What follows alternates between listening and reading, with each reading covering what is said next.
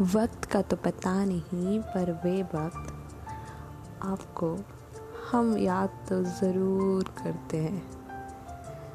जश्न ए इश्क हो या हार ए इश्क, मोहब्बत तो सिर्फ आपसे ही होती रहती है।